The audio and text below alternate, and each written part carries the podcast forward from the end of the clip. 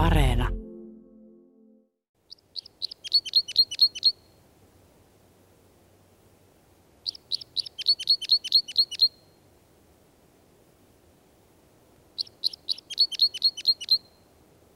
Kuluvan talven aikana olen linturetkeillyt polkupyörällä huolella ja ahkerasti ristiin rastiin pääkaupunkiseutua. Havaintoja pyöränselästä ja parhailta lintupaikoilta on kertynyt talvioloihin huomattava määrä. Yksi suorastaan harmittava aukko kuluvan talven listalla on ammottanut. Tavallisesti tämän kuusikoiden ja kuusivaltaisten sekametsien linnun laulu on kuulunut kirkkaana jo kovilla pakkasilla mutta ei tänä talvena.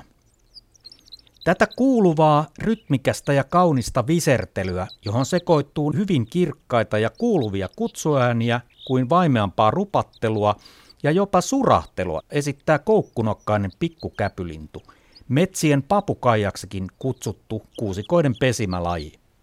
Pikkukäpylintu on vaeltaja, jonka esiintymiseen ja pesintään vaikuttaa kuusenkäpytilanne – se vaeltaa sinne, missä kuusella on hyvä siemensato. Suomessa rengastetuista pikkukäpylinnuista on kontrollihavaintoja eteläisintä Eurooppaa myöten. Vaelluksia esiintyy yleisimmin kesä-heinäkuussa ja myöhemmin syys-lokakuulla, mutta niitä voi tapahtua pitkin vuottakin.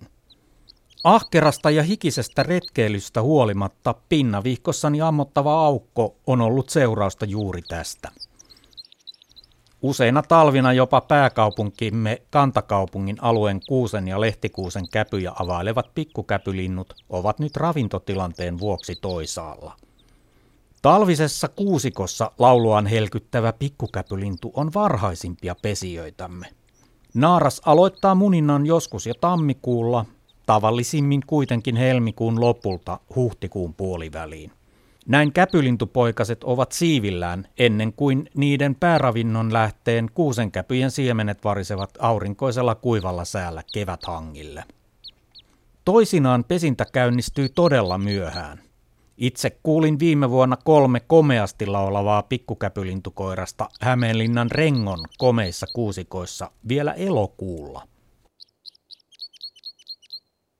Pikkukäpylinnut ruokailevat usein kuusten latvustoissa – ne kiipeilevät ja hyppelevät oksilta toisille ja usein roikkuvat ylös alaisin oksilla kuusenkäpyjä koukkunokalla availlessaan.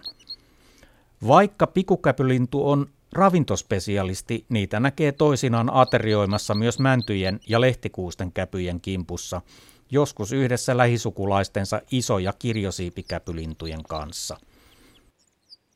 Pikkukäpylintu on käpylinnuistamme yleisin ja laajemmalle levinnyt. Sen kanta Suomessa vaihtelee 150 ja 400 000 parin välillä. Maailman kanta on levittäytynyt laajalle pitkin Euroopan, Aasian ja Pohjois-Amerikan havumetsävyöhykkeitä. Pikkukäpylinnun ulkoiset tuntomerkit ovat tismalleen samat kuin muillakin käpylinnuilla. Kaikilla kolmella lajilla on tukeva, kärjestään käyristyvä nokka, joka soveltuu käpyjen avaamiseen. Nokka on kuitenkin maastotuntomerkeistä paras määritysperuste.